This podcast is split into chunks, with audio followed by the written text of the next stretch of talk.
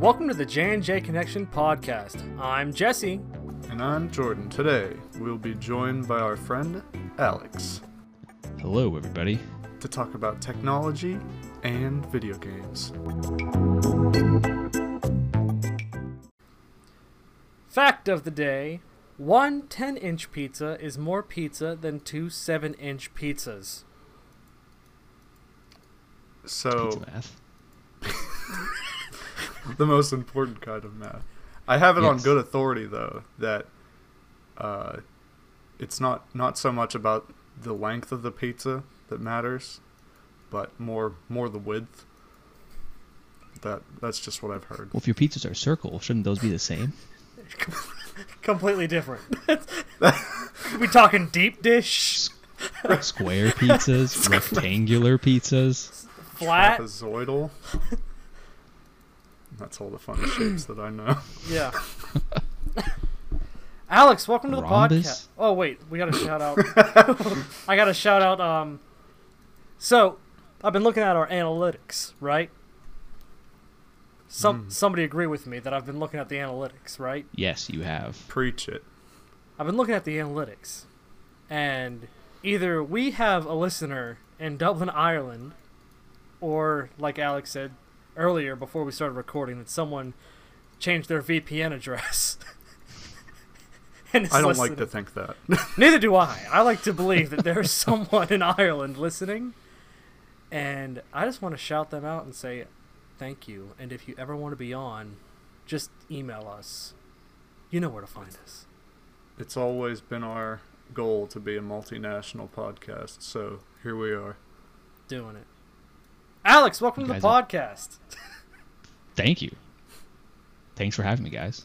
Hey, thanks. No. Thanks for being on. Uh, and we'll see you later. All right, see you guys. It's been fun. No, so Alex, we Jesse. we Jordan and I we know you pretty well. Uh, we went to school together. We did. Why don't you tell us a little bit about that? Uh, yeah. So I went to school with you guys. Uh, I moved to the kind of our area from Ohio to Pennsylvania, um, kind of an elementary school. So I kind of feel like I've split my childhood in half between two different places. Call both of my places home. And uh, That was elementary school. yeah, fifth grade, buddy. Oh, I thought I thought it was like sixth. I was close. nice. But yeah, so uh, after after high school, we kind of all went our separate ways, or at least I kind of did. I went out of state or back to kind of Ohio to go to college, um, and I uh, studied computer science. And now I'm kind of, you know, still living out here in Ohio. I'm in the Cleveland area. I'm working as a software engineer. Um, it's uh, good stuff. Remember whenever I came out and partied. That's Oh, right. I oh. remember our, our night downtown. That that is a night that I will never forget because that is the only time that I have ever done anything like that. and part of me doesn't know if I want to do it again or not. Yeah, no, I was only downtown for a year. I uh, I got out of there. I did not uh,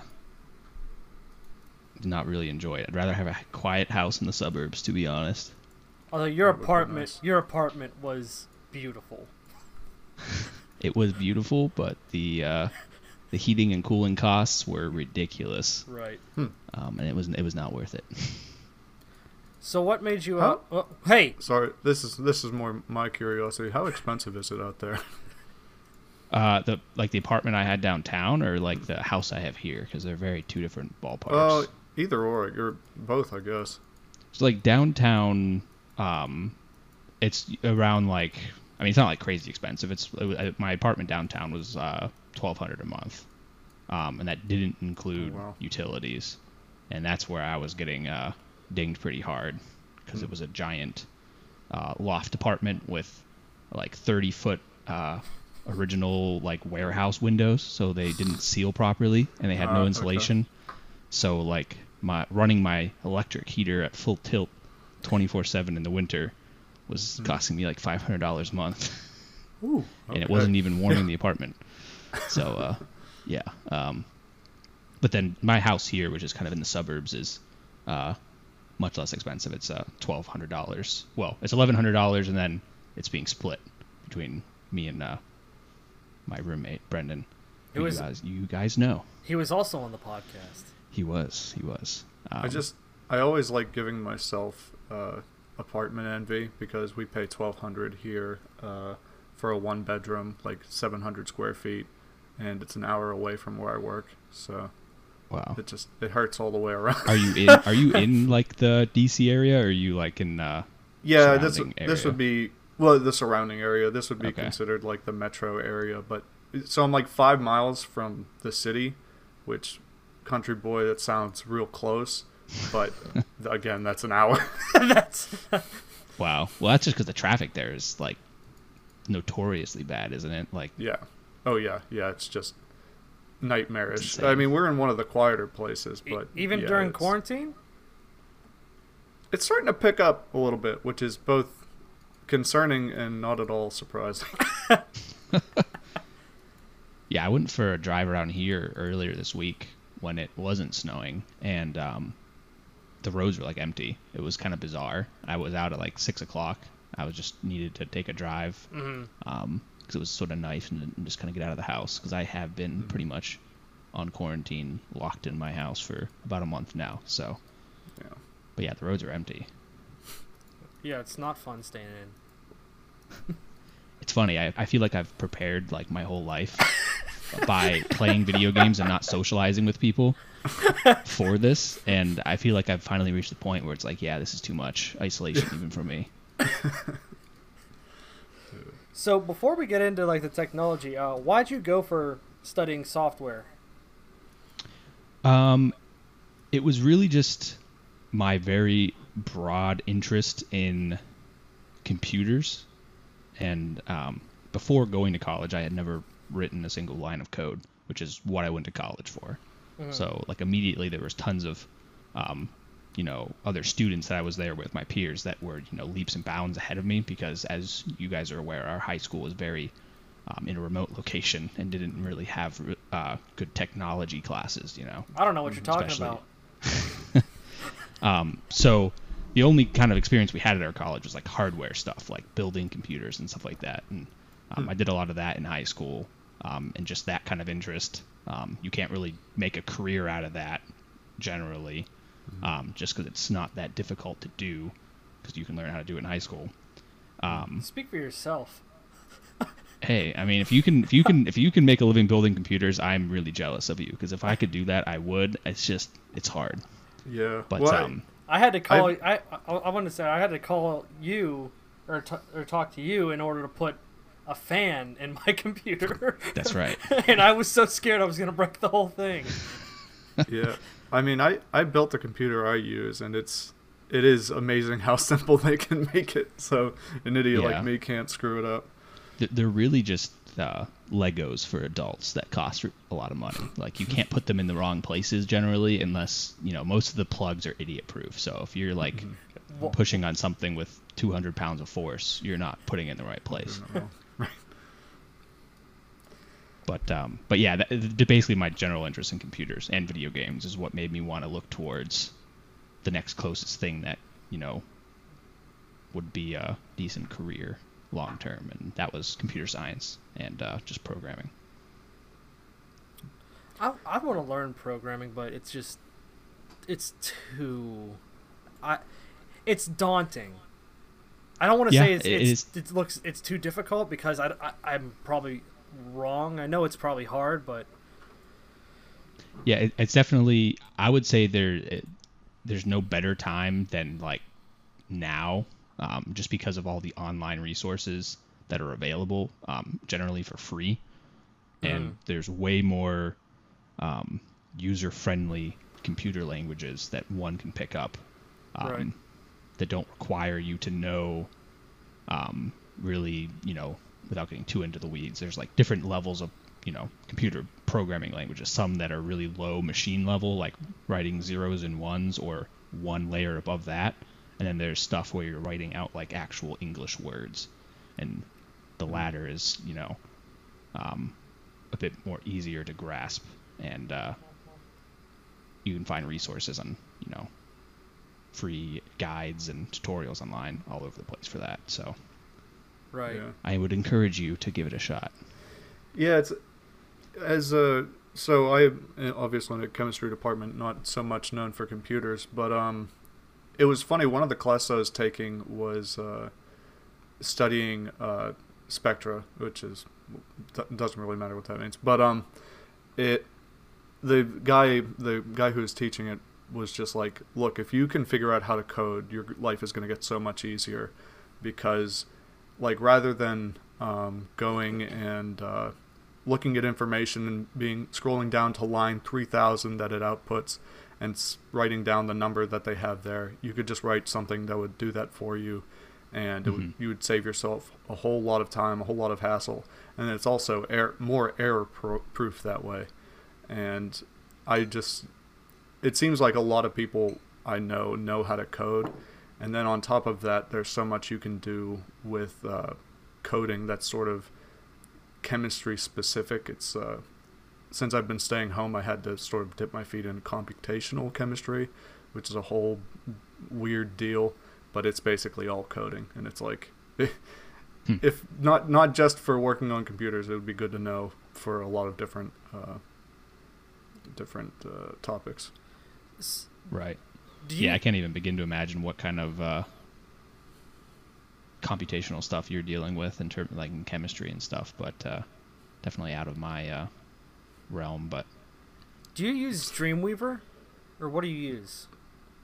to code, um, depends on what I'm coding for, but um, I'd say 90% of the stuff that I code in is uh, uh, it's called Visual Studio. It's a Microsoft product. So the company I work for is a Microsoft partnered company. So most of the stuff we do is in some way or another related to Microsoft. Um, so that's what we use generally. So is Dreamweaver like useless then? Dreamweaver, that's an Adobe product, Right. correct? Yeah, that I think that's mostly for building. You would use that to build like a static website. I think if you wanted a, uh, you know, if you had a brand and you wanted to just promote some of your products, and you kind of have like that elevator pitch website where it's just you know one or two pages, and you can kind of scroll down and see pictures and stuff. Um, at least from my understanding, that's kind okay. of what Dreamweaver does. It's not going to build you like enterprise web apps or anything like that, which is kind of more my realm. Because I, I took one class in Dreamweaver at community college, and I I hated it first off because I got so frustrated just trying to put, not not even trying to put a picture on there, but trying to make a picture rotate. Right. It was just it was just horrible. Uh, but we're we're diving in a lot into coding here, so let's Yeah. let's change change the tune just a little bit. Alex, Jesse. What's what's your favorite kind of technology? Other than like when I say compu- okay, hold on. Let me rephrase that question because you already said you like computers. That was going to be my answer. Yeah. I'm slowing it, I see. Yeah, I figured. So, mm, how do I want to phrase this question? What's your newest favorite add-on to or Okay. technology? I guess. Yeah. Um, I think if I had to pick kind of uh, a supplemental technology that's not just as general as computers, um, I think I'd probably go with VR. Um, I've kind of dipped my toes in that recently, buying um, kind of uh, the inex- inexpensive option of a PlayStation VR because I already have a PlayStation. Um, just to kind of see how I liked it, make sure I don't get horribly motion sick from it, and uh, it's really really fun. It's great for parties, as uh, you are aware of. Yes. Yeah. And uh, at this point, I'm considering buying, you know, the the the full blown Oculus? um, like Oculus and all that stuff. I just need more space where my computer is right now than I have, so I'll probably hold off on that for a while. But um, so I have a question. yeah, Hey, you, you, you might be able to answer this because I figured the way the PlayStation VR, because we I got one for myself too. hmm Uh, the PlayStation VR, it runs off of or it detects your motion using like the light, right? That's Yeah, on the yep. face mask and the and the handles. But Yep. an Oculus, how does it know where you're moving? Because I've seen people play that in in like daytime light. Yeah, I, I'm pretty sure it uses it uses like you have to mount like little sensors in your room in specific locations, and then tell the Oculus software. Um, and this is just my um, best guess because I've never actually used it. Okay. But you have to mount these sensors in your room somewhere, and the software needs to know where they are, and it basically try kind of sort of triangulates the position that way. Um, but I think they're probably like IR blasters or um, some sort of uh, high frequency like signal. Um, but it's not light, like you said. That's insane. Yeah, they're getting the the light is a cheap and inexpensive way to do it, but then obviously has some major drawbacks of if you open your blinds while trying to play it, you you can't play. Right. Um, but yeah, the the Oculus and stuff, and that's why they're so much more expensive. I think is because the motion tracking technology. Because at this point, they're getting into like, you know, um, I think they're getting like fingers and stuff too, and hands, like not just like a stump moving around in in space. You know, they can track individual digits. I've I've also seen that uh or I've seen two things. I, it's called there's one for Beat Saber which I've I've been playing a lot recently. But they had a backpack that was on sale. Oh. Did you Yeah. see that? That helps you Is like it the one that has like the the wireless c- receiver or Oh, I have no I don't know about that. It just it it makes you feel the beat. It oh oh, oh, oh I understand. And it's like- a hap- it's a hapt- it's a haptic feedback yeah, device. yeah. Yeah, yeah. I think you're really if you ha- need some equipment to help you feel the beat, you're really going about it wrong. That's all I have to say. Jordan would just get bigger speakers, piss off I- the neighbors. You just gotta let it move through you. Is all I'm saying. Well, no. See, I, I was I was getting I was getting to a point here of when you get can play like a war game in VR, and you're Right. wearing a vest and like you can feel getting shot, not like actually being shot, but like you get like a Pain, but like that like ha- a- feedback, like yeah, a bam. bump in your Yeah. chest. that would be te- like it'd be cool, but also terrifying. Do you agree or Yeah. disagree?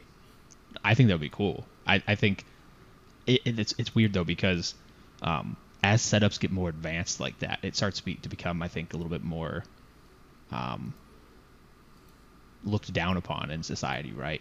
Mhm. If you have to put on this whole like suit to play video games, at least right now, if that was the case, people would look at you and kind of like, what, what is this guy doing? Get out of Well, that. y- Go it's so- it's sort of it seems like the barrier even there, there's a barrier for people who already are interested in video games it's just like nobody has been been able to make a smooth vr setup and yes. it, it's it's the whole point is to be more immersive but then you have people getting motion sickness or running into their uh, their furniture around the house and things like that. Mhm. and so it seems to me that that's been because I, I hear like the you're wearing a suit and you start getting feedback from the game. Like that's really interesting and I, i'd certainly be interested to see something like that but then it's at the same time is that going to be more immersive and more uh, is it going to appeal to the gaming or any other audience any more I than think- regular video games already do? I think it would appeal much um, more to a very niche audience, Mhm. um, but not not large enough that it would be worth the money, at least Mhm. right now.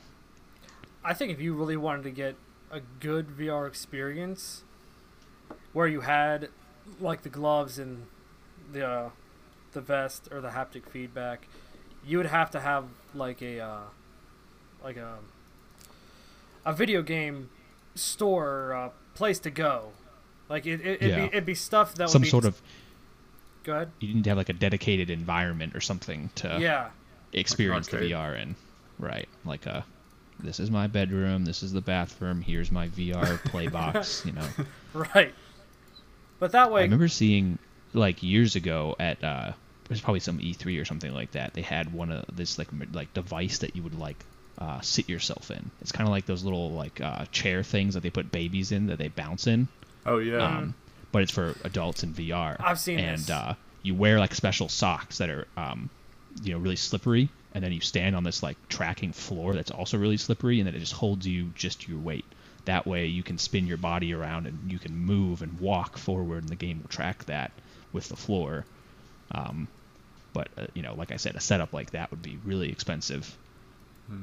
Uh, that's the that's the prohibitive cost right now is what's keeping that from I think becoming a A reality. Household staple in every gamer's uh, basement or whatever. That's the dream. That's the dream. That's the dream right there.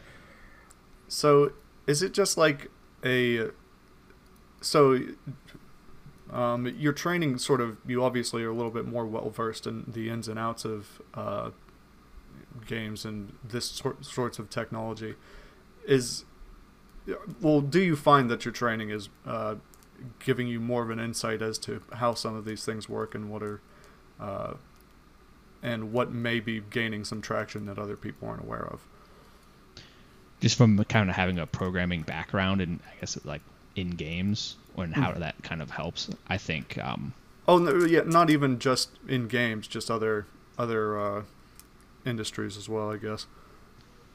Yeah, I, I think if one thing, it, it lets me understand uh, flaws in things easier, and then um, I guess deal with them better. When I'm dealing with some sort of software that you know is for some company, whether it's a website or some app, or if I'm playing a game and there's a bug, um, it's easier for me to understand why, what's probably causing that, just from having a little bit of background knowledge and how it is probably working Hmm. um, and I just kind of let it slide because I've been there. I think it's Mhm. probably the one thing that I can say that my kind of professional career and education is, you know, constantly kind of changing how I look at things like that. How would you go about pr- programming something to do AI? Um, it kind of depends what uh, what your goal is with your AI. Um, I've taken classes in college on uh, artificial intelligence and uh, heuristic programming was the class. What's, Um, exactly. was there anything in that class that you learned that kind of just blew your mind a little bit? No, honestly, it was kind of I went in there with really high expectations, thinking I was going to program, you know, something, you know, maniacal or Terminator. you know, Terminator. just right. Everybody everybody thinks of AI and and the growing, you know, advancements of it, and they they, they go to Terminator really quickly, um, which is natural, I think. Um, but nothing we did in that class was really that impressive at all. The only thing I walked away with in terms of building, um, the majority of the class was unfortunately like theoretical stuff and just lectures. Mhm. Um, and the only project that I left with for anything to show for was a um, an AI that would play and most most of the time beat you in uh, Connect Four. Oh, the most the That- most that was devious. Yes, Devastating. he's not taking over. He's not taking over the world anytime soon, but he'll uh, he he will probably beat you in Connect Four. That was it. Um, and to go about programming something as stupidly simple as that, it's really just about um, programming the rules of the game and outlining you know valid steps in the game, and then programming scenarios and um, and, and to go a step further, training it in games and like what is a good move, what is a bad move, Mhm. what's a you know what's a trap where like I put a piece here and a piece here, and then now you're screwed because if the robot puts can't can't win, you know like kind of that kind of situation in uh, tic tac toe where you make like a triangle and the person can't win because no matter where they go, the next time I can get three in a row. Kind of there's kind of similar situations to that in Connect Four, um, and it's just about letting the the AI observe those situations or manually on the developer's end coding those in um, to look out for multiple steps at a time. Um, So I, I'm guessing the word training there does a lot of it carries a lot of weight, and you know, for us, it just sounds like, oh, you train a thing and it works. How's it How lifting? exactly? How's it lifting weights? right? Yeah. How how exactly can I beat it at bench? No. I, so what exactly are you doing? Because like, it's been in the news enough that people people know AI can learn and it can be trained, but if anyone ever asked me how do you train an AI, I'd sort of like just blue screen. I so what exactly does goes into training an AI? Um, again, it really heavily depends on what your AI is, but usually it, it requires like another program to feed it information.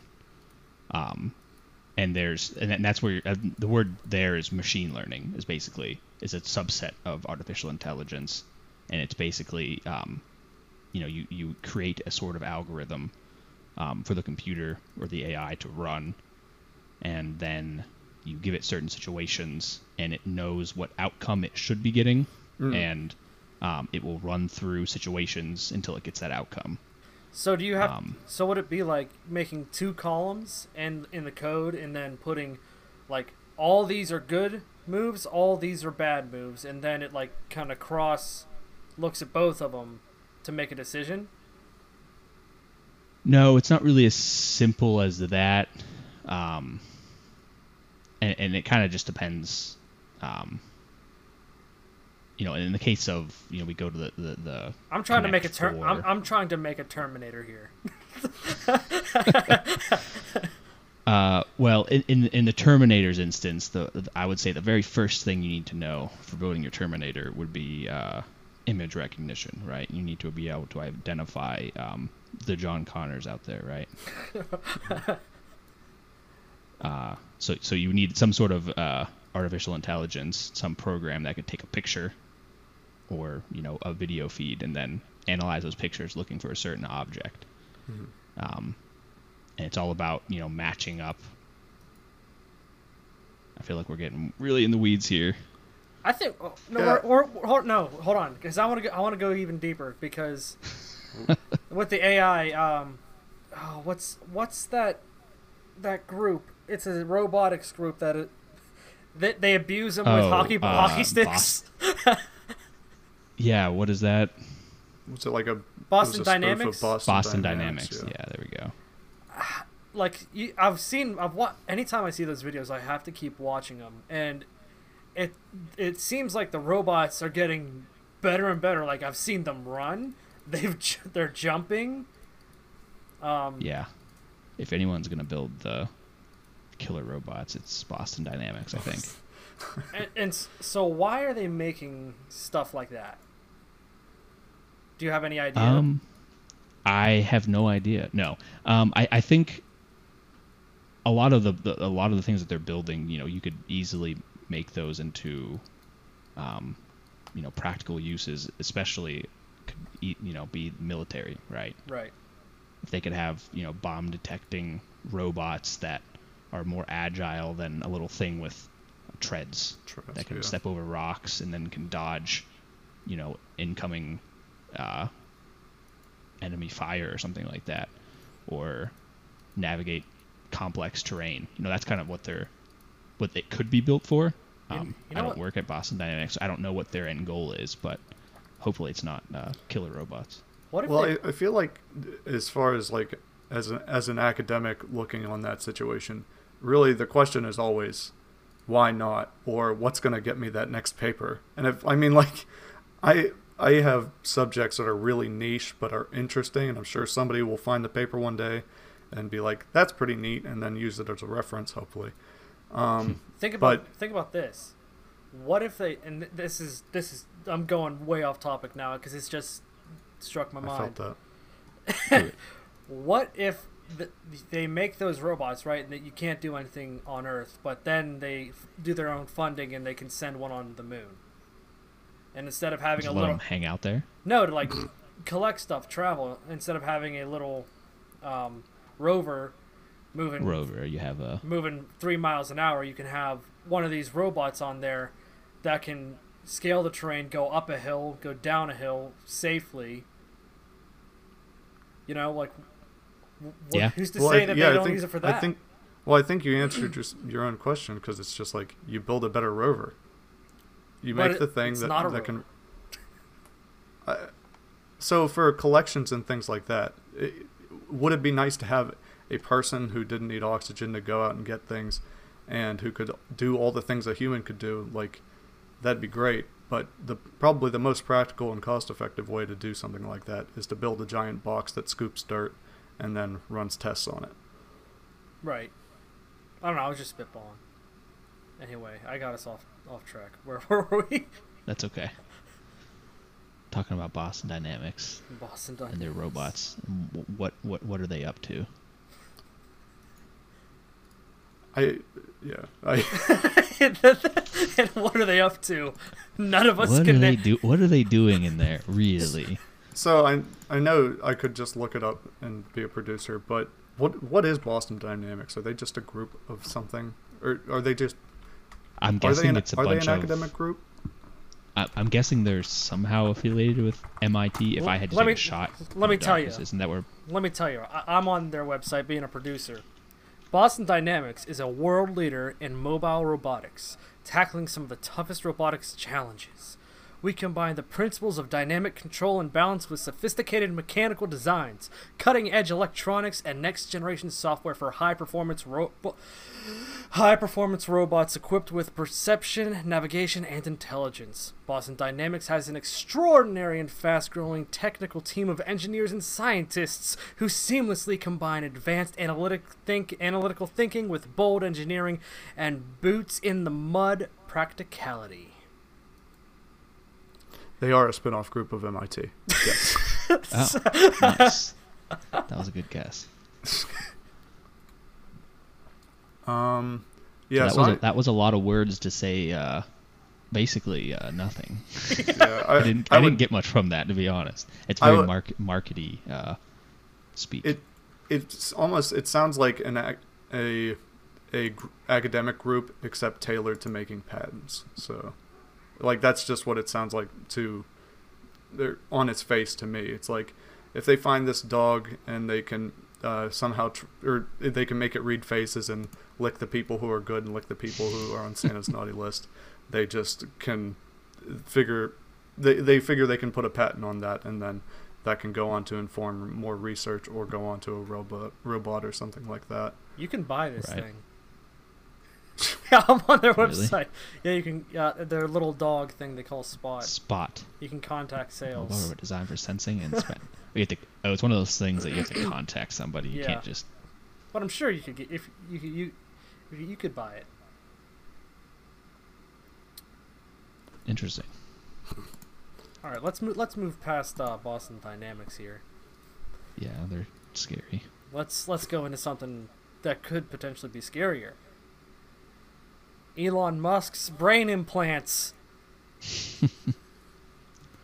uh, do you know about thought you were those? just gonna stop at Elon Musk and say Elon Musk. He's. He's Elon, real. Elon Musk. he is Iron Man. Uh, do you know about the uh, brain implant stuff? Yeah, he debuted this a while ago, I think, right? Mhm. And uh, in his in very much his Elon Musk fashion of, uh, you know, touting what it will do before it's even past the prototype stages and stuff. But Like throwing a rock at a window and not breaking it. right, Do you know what I'm Exactly. talking about? yeah, the the Cybertruck, yeah. the in- indestructible windows. he broke it on the first throw. He threw a ball at it. and it Yeah. broke. What are, your, what are your thoughts on that, Alex? The brain implant stuff. I think that kind of stuff is really cool. Um, but any kind of, I should say, any any really cool to, uh, implementation of it, I think we're just so far away from that I really can't fathom it yet.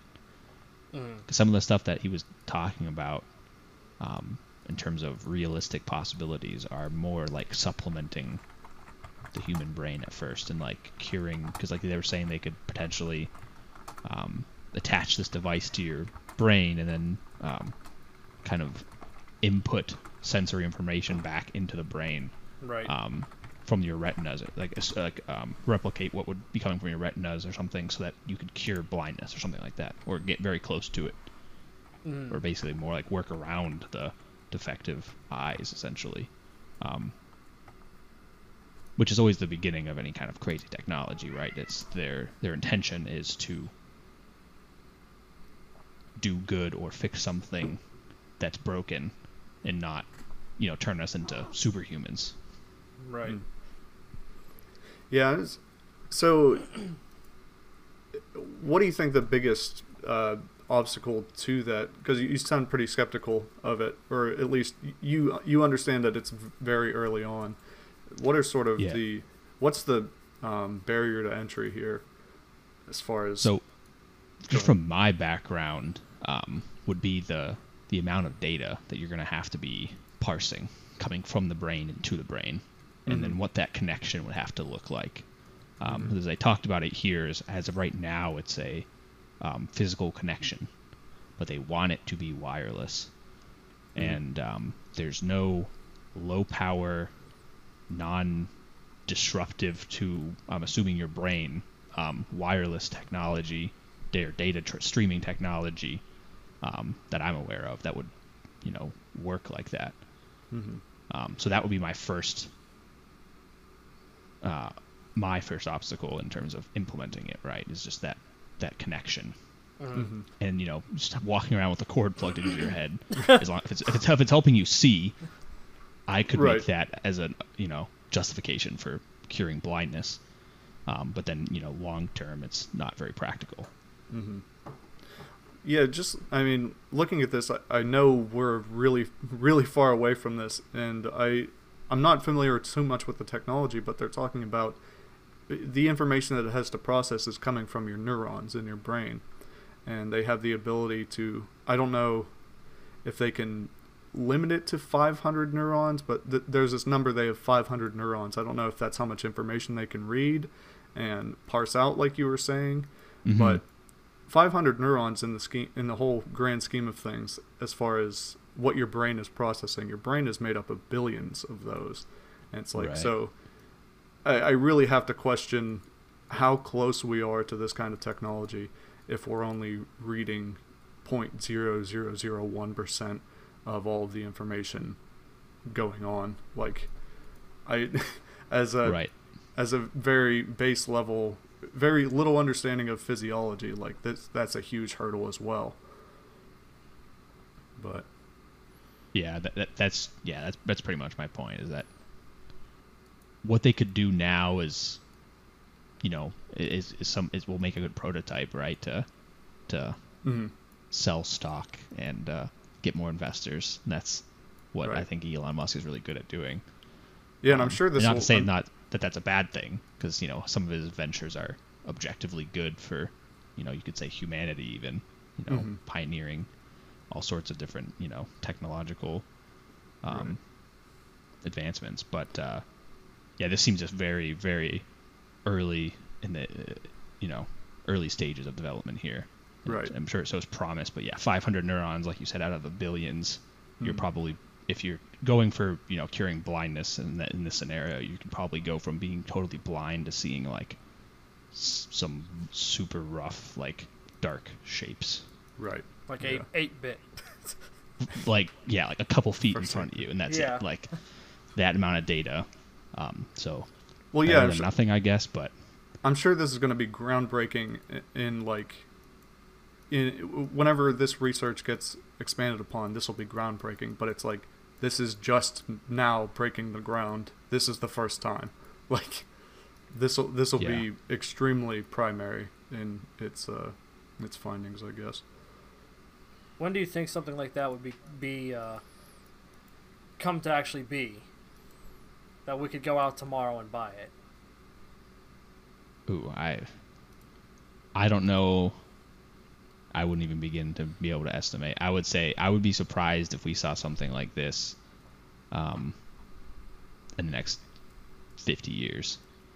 Really? That we could go out and buy and then put in our head.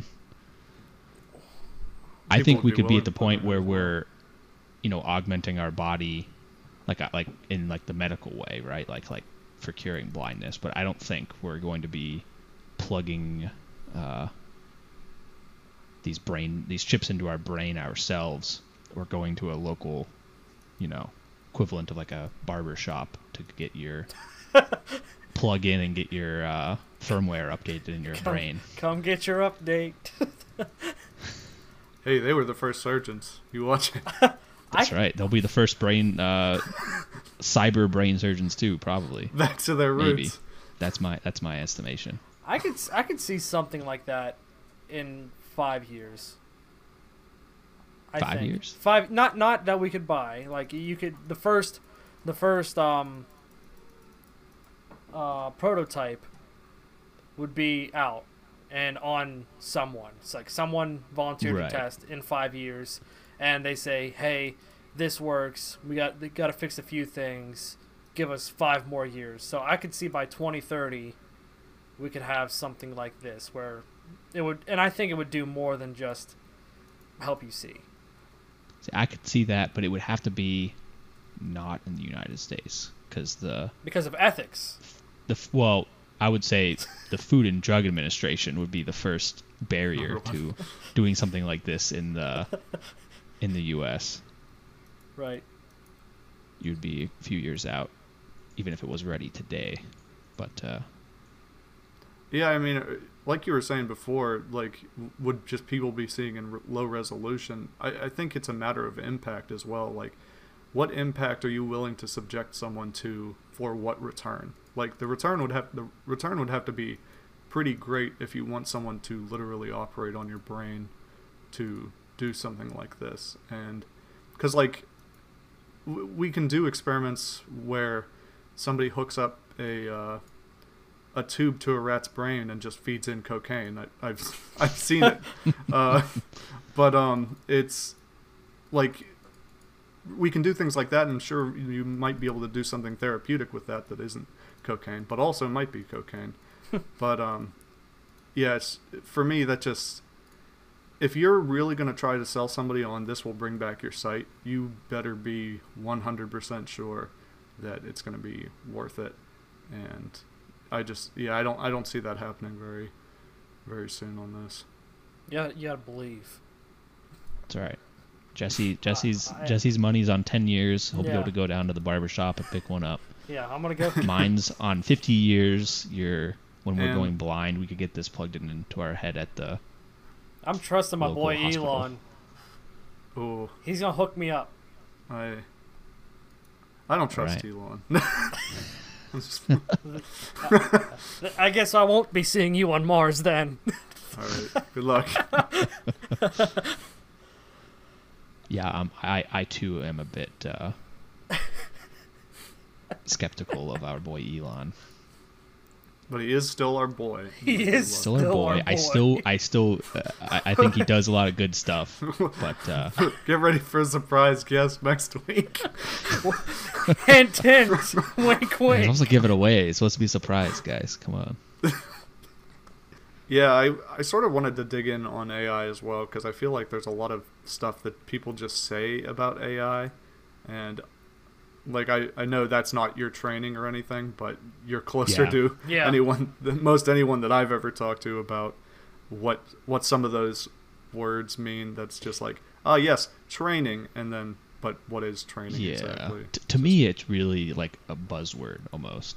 Right. Um, like professionally, a lot of um, so just a little bit more background, I guess, on what I do is I'm I'm a consultant, right? So I work Mhm. with clients in different companies, and that lets me see a lot of different industries and how they operate. And a Mhm. lot of times, people will throw around, they'll ask for something and not realize that it requires AI, and then Mhm. as soon as you tell them um, something like that and the cost of that, they're like, oh, never mind. or they ask for AI, but they don't really understand what they're asking for. Um, because, like I said, it's a, it's a buzzword, and people think that um, just throwing that into their uh, website is going to somehow make them more money. Mhm. When in reality, it's almost never the case. Yeah. Would it be possible to hack something like that? Like, just a, an artificial intelligence in general, um, a- absolutely. E- wait, what? Um, Easy? Well, it depends, and I, and I hate saying it depends on what the AI is, but there's it- been already recorded situations uh, and scenarios where people have, and you're kind of using the word hack loosely here, um, but like uh, like socially engineer, socially hack some sort of chat bot or something, for example.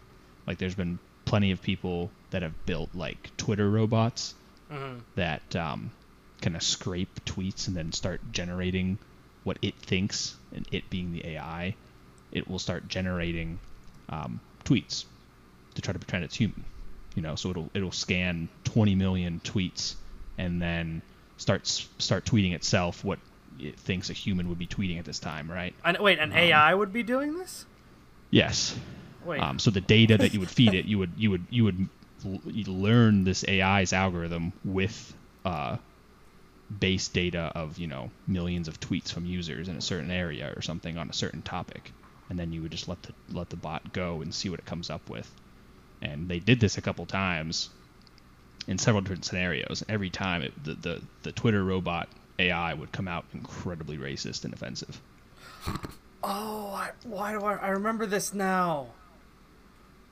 I vaguely remember yeah, they, that. They, they like built this thing out and then like we're unveiling it and then it was you would you could tweet the robot and then it would learn from that and then that would help it. But then people being terrible people, People that happened. people Right. are just immediately started tweeting at it obscenities and you know garbage and then it just overtook the machine learning of the AI and the AI was like, "Oh, this is what people are. I'm trying to be a people, so I'll tweet that too." hmm um, and then they had to basically burn the AI down because it was the worst of humanity. What about the that um? Oh, I don't know if you would know any any more information about that uh. That robot woman looking thing. Oh, you know what I'm talking like, about? Built by I, IBM or something like that. Yeah, and whenever it was like, for, what I don't know if this was this was true or if it was just like a a burn article from the Onion, but it said as soon as it was like turned on that it would have to destroy all humanity is the only way to like fix the Earth or something. I don't remember that. That almost sounds like an Onion article esque take on it, but I, I also don't doubt that that would happen. I'm doing producer stuff now. Yeah. Should I wait, or should I have a question? Okay, so I've, I, I, I found a video. with One. That's I don't know what CNET is. Is this is CNBC? Okay. CNET's uh, legit enough. Hot. Wait. Why are they calling it a hot robot from CNBC? hot robot uh, at SXSW says she wants to South destroy. by Southwest. Says she wants to destroy. Isn't South by humans. Southwest a comedy? Is it? South by Southwest is a. I thought that was like a conglomeration of parallel film, interactive media, music festivals. Okay, So it's not. I just that's just a weird that's a weird place for it to take a really advanced AI. South by Southwest. I don't know. Just need that exposure. Meet Sophia. if you've ever watched it talk, I, it's, I have seen this one particular. Okay, I will destroy humans. She says, Yeah, and she is terrifying. yeah. It's it's I feel s- I feel honestly. I, I was gonna say I feel sorry that our view, uh, listeners can't see this, but be glad that you can't see this uh, Yeah. this robot woman talk. I guess it was made to try to help people. But I I, th- was it. I think what probably happened was the way he was questioning the robot. He kind of like led it to that point. Yeah, it, it, the way it's phrased. So so, here, just the, here's the kind of the dialogue that goes back and forth. It says, the the the creator said, "Do you want to destroy humans?" And then the robot uh, cheerfully answers, "Okay, I will destroy humans." Like, let's do it. But it almost seems like it doesn't know what it's saying, and it's saying, "Do you want to dance, and it's going to say, okay, I will dance. You know, Right. like it seems kind of canned and not a very genuine response. I Right. hope. Right.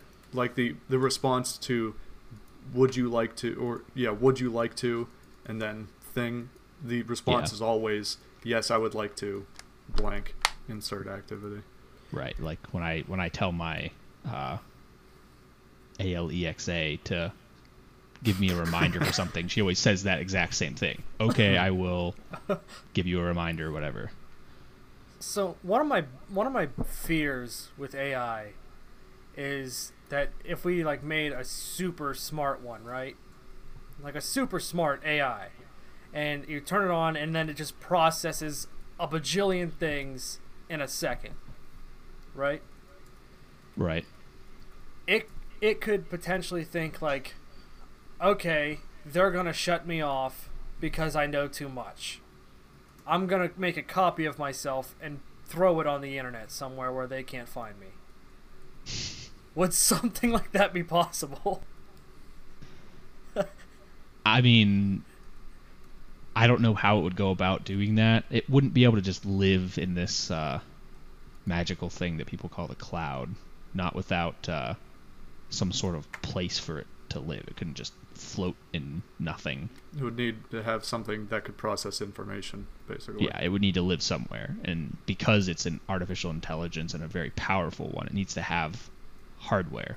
So it can't just what- exist with nothing. So it would need to live somewhere. So it could probably find it before it copied it. in theory, That's scary. I mean, it, it's very it's very hypothetical and would Yeah. make a good movie, I'm sure. If it probably sounds like there might already be one, but it could definitely That's what iRobot's get based off advanced. of. yeah, yeah. I knew it sounded familiar. I mean, you could definitely get to a point where you make an AI that's so powerful that, um, and this is kind of a- an issue or a concern that we have. And I say we, I mean like the world in terms of creating AI. Yeah, um, it, it is making an AI that can, you know, crack um, security algorithms that we currently have in place and making one Mm. an AI that's so good that br- cracking those that suddenly the entire infrastructure that the entire internet is built on um, is no longer secure. Mhm. And that would be a huge issue. If AI can outscale our best um, encryption technologies, basically, Mhm. especially when you have self-learning AI that can develop more uh, better algorithms consistently and all the time. You know, you can have Right. AI churning out more AI essentially, and that's when it can get exponentially powerful. Um, so yeah, it's definitely a concern. Everything bad about AI could be, you know, true in any number of years, but it's just a matter of hoping we don't get there, I guess. Right. Because So- there, there really isn't anyone, at least at this point, that you know can govern this kind of stuff. Like if you, Jesse, start doing some uh, programming on the side here, Which I'm not. But if you wanted to, and you started to do some coding in Python, and you learned some machine learning, and you in your bedroom could, you know, code uh, AI to take over the world. It might take you, you know, an infinite amount of time with uh, the resources you have, but you know, it's not impossible.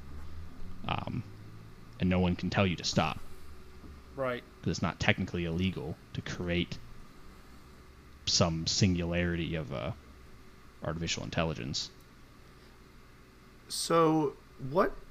So, so we've ranged from like, out or AI producing its own AI for its own preservation and take over the world, all the way to the most dastardly Connect Four player you've ever happened to meet. what? What? What's like the simplest simplest thing that this that a or let me try that again. Uh, how widespread is AI just in industry, in private use, whatever? What is the smallest problem it ever tries to fix, and then what is the biggest problem? Like, what's the scope of AI's capability? Um, I mean, I, it, it basically is everywhere already in some of the stupidest places you probably don't expect it to be. Hmm.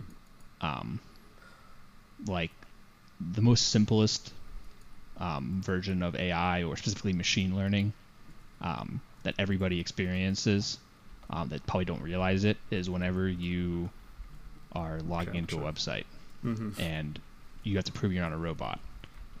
And you get those pictures, and it says, "Show me all the pictures here that have a stop sign." Mm-hmm. When you're Right. doing that, you are training an AI, Google's AI specifically, to point out stop signs or buses or pedestrians or road signs for, as you can imagine, a like self-driving car. Mm-hmm. Um, so I think everybody is interacting with that, you know, pretty consistently. Um, but even, you know, less imposing things like self-driving cars, essentially, um, you have just uh, like search engine um, marketing and ad generation is probably the, the other thing that people are constantly interacting with and not realizing that every time they see an ad, some form of AI has determined that you wanted to look at that pair of sneakers Huh. Mm-hmm. or you wanted to look at that thing that you Googled last week. Um, The unmentionables. Yes, yes.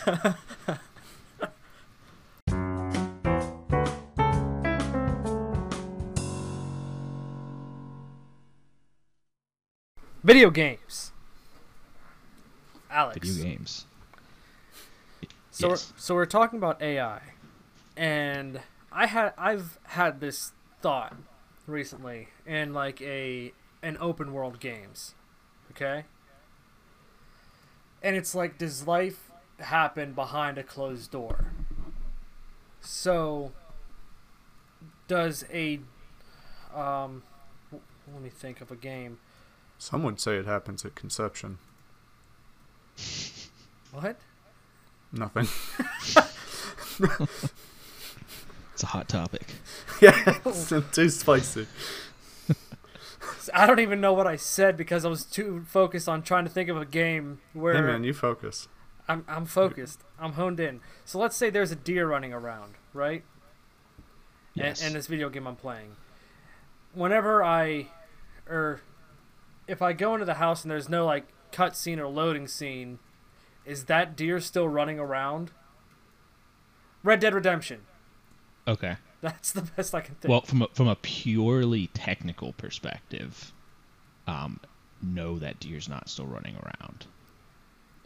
so everything. Most things all- in video games, and this is just a technique that games have been employing for years now, and it's that um, basically the game only loads in what's on your screen, and then maybe a little bit more out of your field of view, and it only actually loads things as you're looking at them. So As a way as a way to save processing power. Right. Like, why render what's behind you that you can't see, and spend precious, precious uh, GPU But- resources to but do it that? but it knows it's there. It's probably still calculating that. If, if it's still considering that uh, um, that entity, that deer, that uh, non-player character to be in existence still, it still has to, you know, determine where that will be. Okay. Um, so yeah, in, in some sense, it's still it's still there. Okay. Because that, that thought just hit me one day. I was like, man, all these little animals have their own little lives and they're stuck in here. it started to make me really sympathize with them. It's all right. Maybe maybe we're all just animals in some really advanced Sims uh, simulation. Oh, oh. No one's tried to drown me in a pool by deleting a ladder yet though, so Just to stay out of pools don't ever happen. Yet. Yet. Alright, look, video games. Video games. Now that I got that question and I can sleep tonight, that's good. unless unless I stop looking at you, of course. yes. Which you're not looking at me now, so. So it's questionable as if to whether you actually exist. so- Right, I'm not rendered, but you're just getting my voice. Uh, Thank thank God. thank God for that. So, Alex, this is this is So Jesse, this is tough to get this question out. What's your favorite video game of all time? that is uh of all time. Oof. of all time, buddy. Same to you, because I know mine. Well, why don't you go first? Ratchet and Give me a Clank. sec. Up, Ratchet and Clank. Again. up your arsenal. Up your arsenal. When did that one come out? specifically. Uh, probably like 2008, 2007. Okay, I'm trying to remember because I played. I I'm pretty sure I played most of those games. Um, just at like friends' houses and stuff like that, but I never remember what they were called. So I was trying to figure out if I played that one. I loved almost all the Ratchet and Clank games. The one that was on PSP, I did not like, and any of Clank's solo games, and also the Ratchet and Clank Assault, where it's like a XCOM game. Oh, the Ew. turn-based. Yeah, that that one sucked. But all the other ones, I I love the idea of playing a game, and then getting money or a currency, to then going and buying a new weapon or upgrading your weapon or your armor. Mhm. I love that That- about video games. That progression. Yeah. That like constant need to It's kind of weird. You, it's kind of weird you say that because that's like that's that mechanic in games where you have money and you spend it on things is so like it's hard to think back to a time when that wasn't a thing. Because like even well- even games like even games like Call of Duty, you build up points that are you get from shooting people, and then you upgrade things with that money. But like I'm that- talking about the weird like the the difference between a game like that and Ratchet and Clank is the different type each weapon is just a weird thing. Like it does something totally different Right. than the other. It's not like this gun shoots this fast or this gun shoots this fast. It's like this one shoots razor blades when th- this one will turn you into a frog. Well, but right, uh, but like it's weird to think back to a time when there was a simple game mechanic that was just like you have a gun, you shoot the gun, you shoot the things, and then once you shoot the things, you're done and the level's over and you win the game. But it's like it's funny that you mentioned that there is a mechanic where you buy things because that's so that that's a mechanic that's in all games now, whether it be real money or fake money. Right. Um, but like it's weird that you point that out because that wasn't always a part of gaming. I just think that was the, Mm. a weird thing to remember, but also very telling. But mostly the upgrading feature Mm. that makes the weapon better. I, lo- I, I have I have gone out of my way like I've googled games where you upgrade weapons, or that's why I like tower defense games a lot too that are on oh, computers. Oh yeah. because that it's so satisfying. Just you get all this money. It's like I'm about to wreck your world by Yeah. upgrading this one tower. Like there's it's it's simple, but that's me. I'm It's sim- satisfying. I'm it's simple. something to. It's a good hit of dopamine. Yeah. Upgrading that relaxing. gun. Relaxing video game experience. Mm. So, did you guys think of a game you like? It's weird. Usually, I always when I say I like a game and I really like a game, I always say like, oh, it's easily my my top top five or something like that. I'll say, just because Mm. it's easier to do that. I Um, mean, you can you can do that if you have if you need to. But if, if I had to pick one, in terms of like playtime and how it's kind of, you know, changed all of the games that I've played and kind of taken me down like a path of just keeping and playing more of those games, it would probably be Demon's Souls. Back from the PlayStation 3 era. I've never played it. I, I didn't know. It is the first modern Souls game. So it's Oh. made by the people that made, you know, all the Dark Souls and Sekiro and um, Bloodborne. I hate those games. They are my favorite. Can you just for people not as immersed, what Right. what exactly the is the Souls genre? so the Souls uh, genre is um, people always call it like the the, the hard genre or like it, if it's hard it's a Souls like game, but really the the distinction in the Souls games is the payoff after the difficulty, the reward, and like that you know, um, kind of indescribable feeling when you finally beat that boss or overcome that obstacle that you've been trying to overcome for, you know, maybe it's an hour, maybe it's you know, three or four hours. Mm. That that payoff is what kind of defines the series as a whole. Mhm.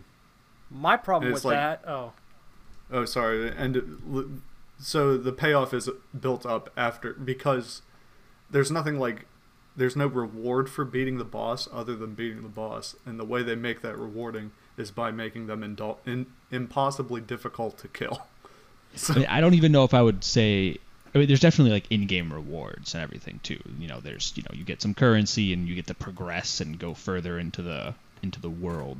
Mhm, Um, But I think the important thing to know about the games too is that a lot of games these days, um, you'll you'll die to something and you'll be like, oh, that was a cheap mechanic, or that was how was I supposed to know that, Mhm. something like that. You feel like that death was undeserved. mhm. Um, in the Souls games, um, I would say, you know, most of the time, probably 90% of the time, your deaths are deserved because you made a mistake and you need to learn from it. The game isn't being unfair, it's just doing what it's going to do. Um, and you need to learn to anticipate that better or change your play style. Maybe you're attacking with a giant weapon that's really heavy um, but does a lot of damage, but this boss is really fast, so you're just going to lose. You know, you're not um, you know, set up to fight this boss very well. right. So maybe you need to change up your tactic and become more agile to, um, you know, deal with this particular boss. Mhm. Um, See, what I hate about those games is, uh, well, after you beat like a main boss, that's when it's like you reach a checkpoint, right? mhm. But even in those uh, levels, there there's these other mini bosses that you can either try to sneak around or you have to beat. And Mhm. I lose my mind when I get past the mini boss and then I die to some like random because I'm low on health and then I can't get past the guy again after I've already spent like three hours trying to beat him. And that's what's so discouraging to me about those games, and I cannot stand playing them. Yeah, I- I, can fully admit that they're not for everybody. You need to have an overwhelming amount of patience, um, and just a, a particular mindset. I think when you're going in, that you're going to die and you're going to die a lot. Um, the first boss in Demon Souls, in fact, you were that you fought, um, you were designed to die to. Um, you were given basically no armor, um, and not very much in the way of a, a powerful weapon and you were in a tiny, tiny room with this giant um, beast, round boss that took up most of, probably two thirds of the room was just this giant boss, and he had an axe, and he would just kill you really easily. You could, in fact, beat him, and your reward was then being transported to an even stronger boss that could would just one shot you every time. You couldn't beat him.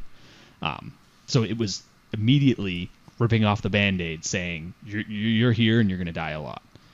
Um, You know, there's one game that I've played that's like that actually that I do like. Uh, Hellblade: Sen- Senua's Sacrifice. Senua's sacrifice. that game was really good. I like that. So, what was different about that game that you did like? You said it's similar-ish to uh, the I- Souls games. I've never played it. I've heard it. I've heard of it. but- because uh, it tells you at the beginning of the game that if you die so many times it's like there's a poison on your arm right and if it reaches your head you you lose the game like the Hmm. game restarts right.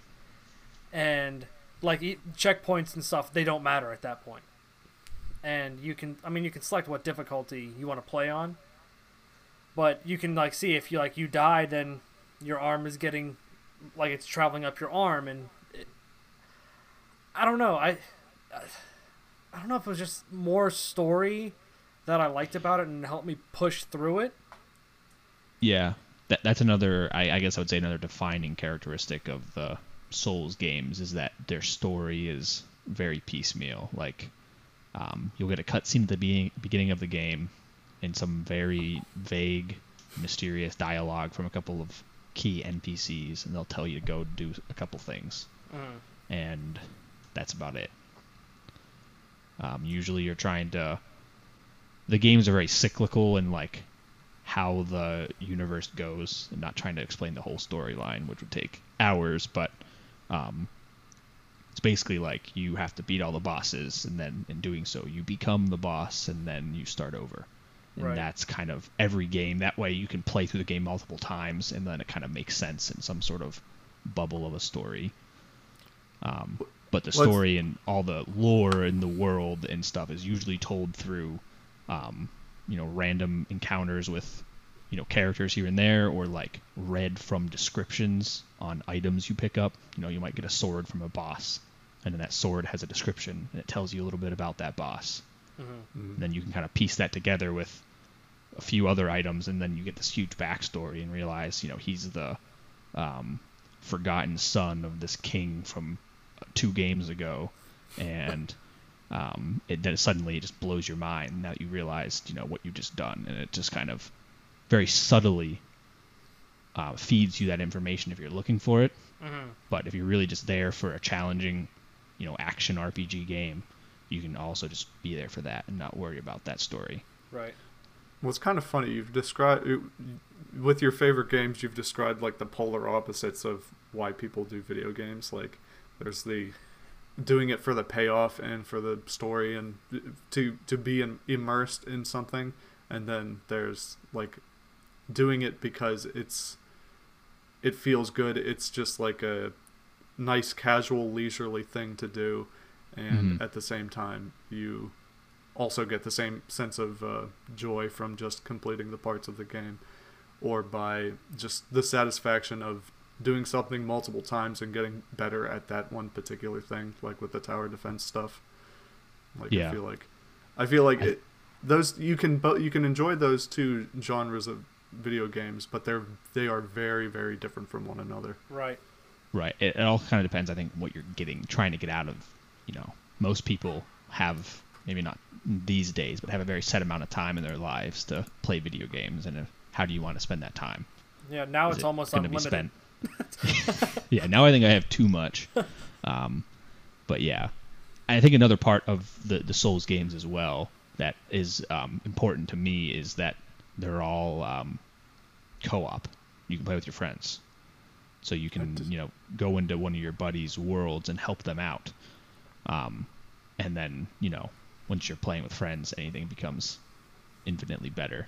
So you can do exactly what you're supposed to be doing, or you can you know mess around and try to fight other people and all sorts of shenanigans, and that just makes it way better.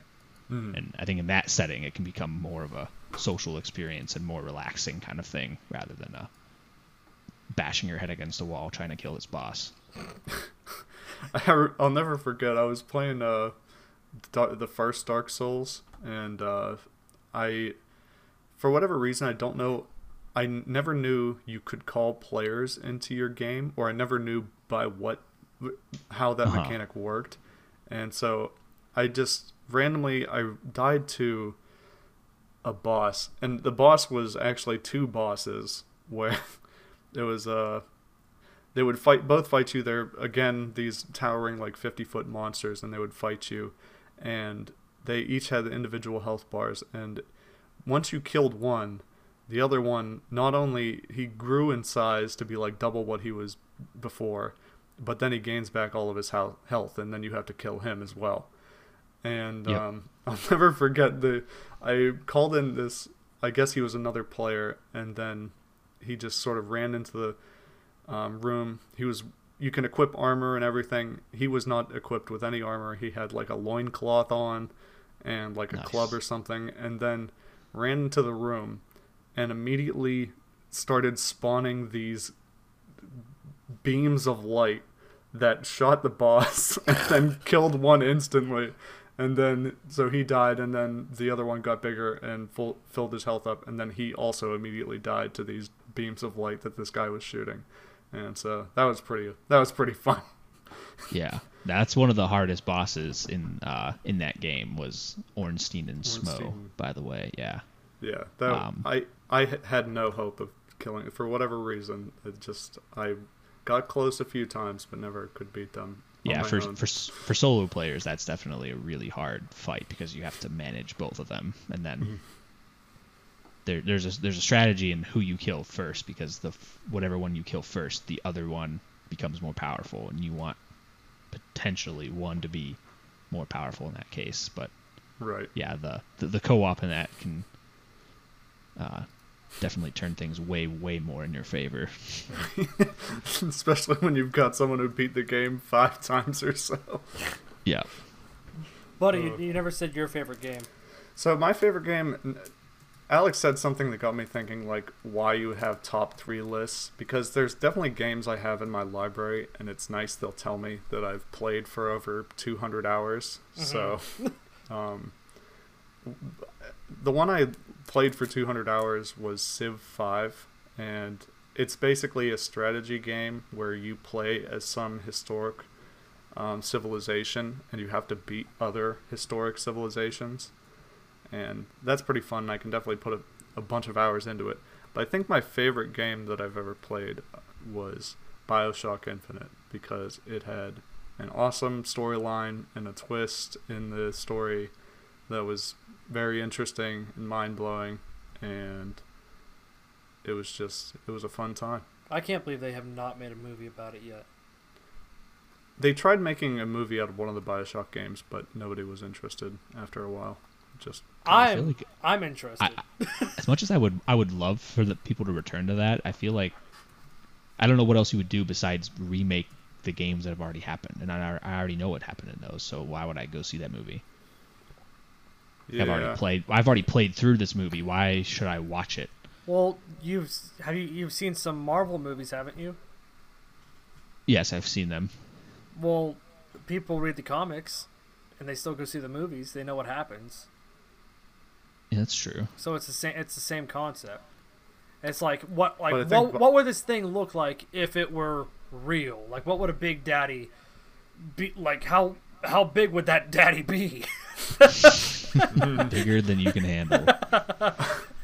Well, I think video games are still kind of niche. Like, I don't know if a video game audience is enough to bring something uh, like Bioshock to the theaters because even like universally loved video games like Street Fighter or Mario and Luigi have been they've made movies about those and those suck. God. So, so Well, they, they want to make contrasting that though, they've made some really good video game movies. Um, I mean, the Detective Pikachu movie and the Sonic movie both got pretty good ratings, like critically, I which saw is Detective Pikachu. astounding for a video game movie. right, yeah. And Well, let's yeah, not forget about uh, The Witcher on Netflix. Have you guys That seen that? true. Yes, that's yes, good. very good. That was probably the first um, video game based uh, media that um, stand stands on its own. Yeah, I think as as Yeah. really good, regardless of where it came from. right. Yeah. They're. Uh, I would agree. I would agree with that, but uh, in with the Sonic movie, I think there was a lot of.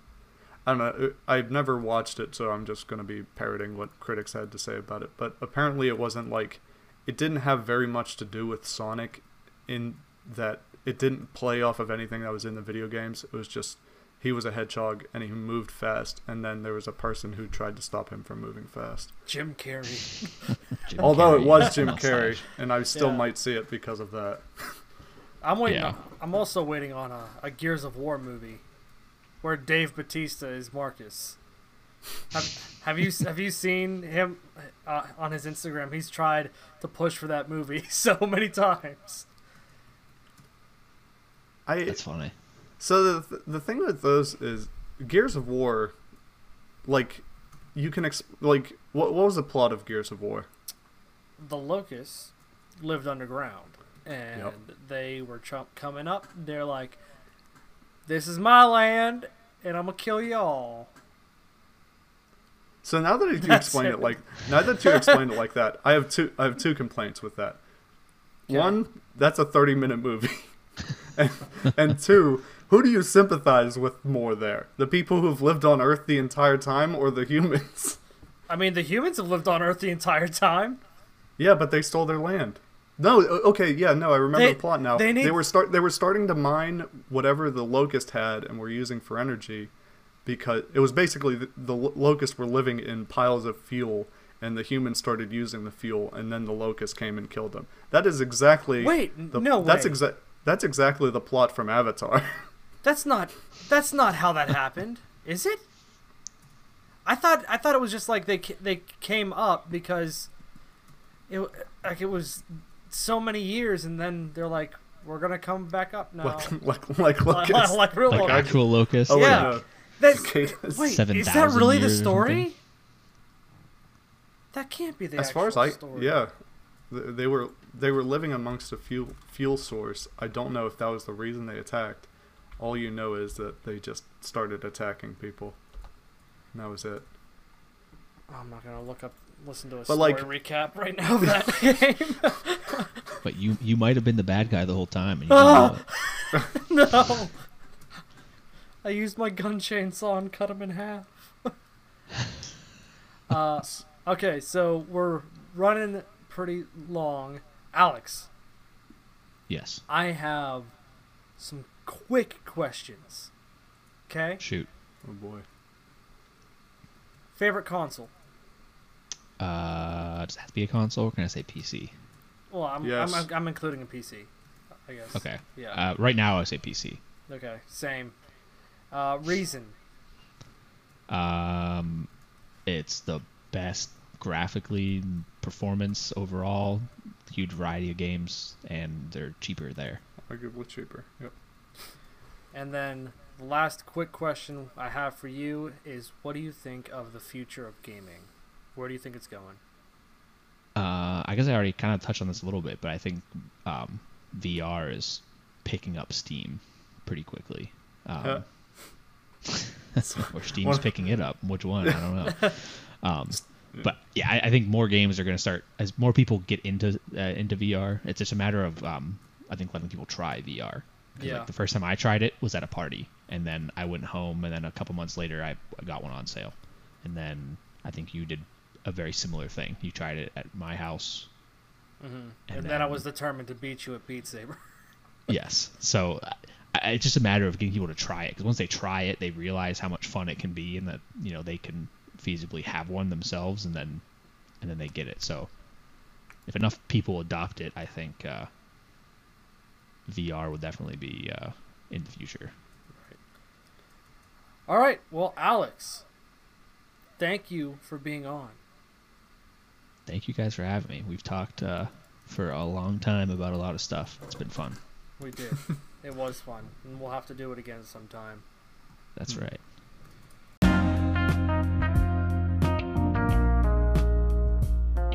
Thank you for listening to the J&J Connection podcast. If you, listener, listening right now, haven't already subscribed to this podcast, you should. They're available wherever you get your podcast from. And don't forget to follow us on social media. We're on Instagram at J&J Connection Podcast, Twitter at JJ Connection PO1, Facebook at JJ Connection Podcast, and you can email us at J and spelled out J Connection 95 at gmail.com. I used to have a podcast like this. Then I took an arrow to the knee.